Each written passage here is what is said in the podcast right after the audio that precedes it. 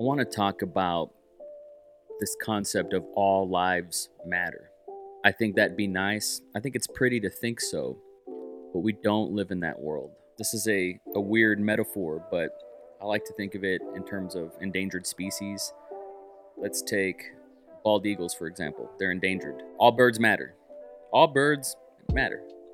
Crows matter, the seagulls, the pigeons, the quail, they all matter. But the bald eagle is the endangered species. And in this country, 13% of the population are, are black Americans and they're endangered. They're not truly recognized as humans when the police rape them of their dignity and treat them like animals, treat them less than.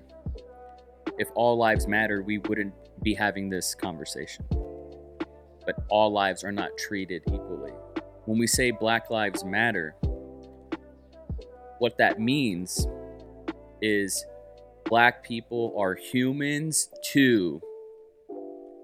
That's what that means. It doesn't mean that you're not a part of this conversation.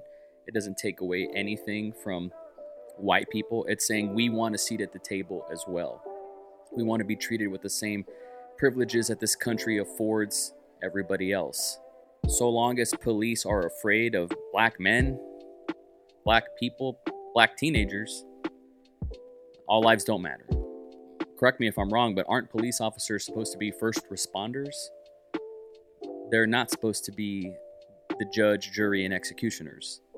So if you say all lives matter, just know that it's pretty to think so, and that'd be nice. I'd love to live in the world where that is the case, but look around you not all lives matter.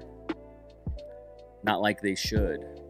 And certainly when it comes to black folk, they need a seat at the table.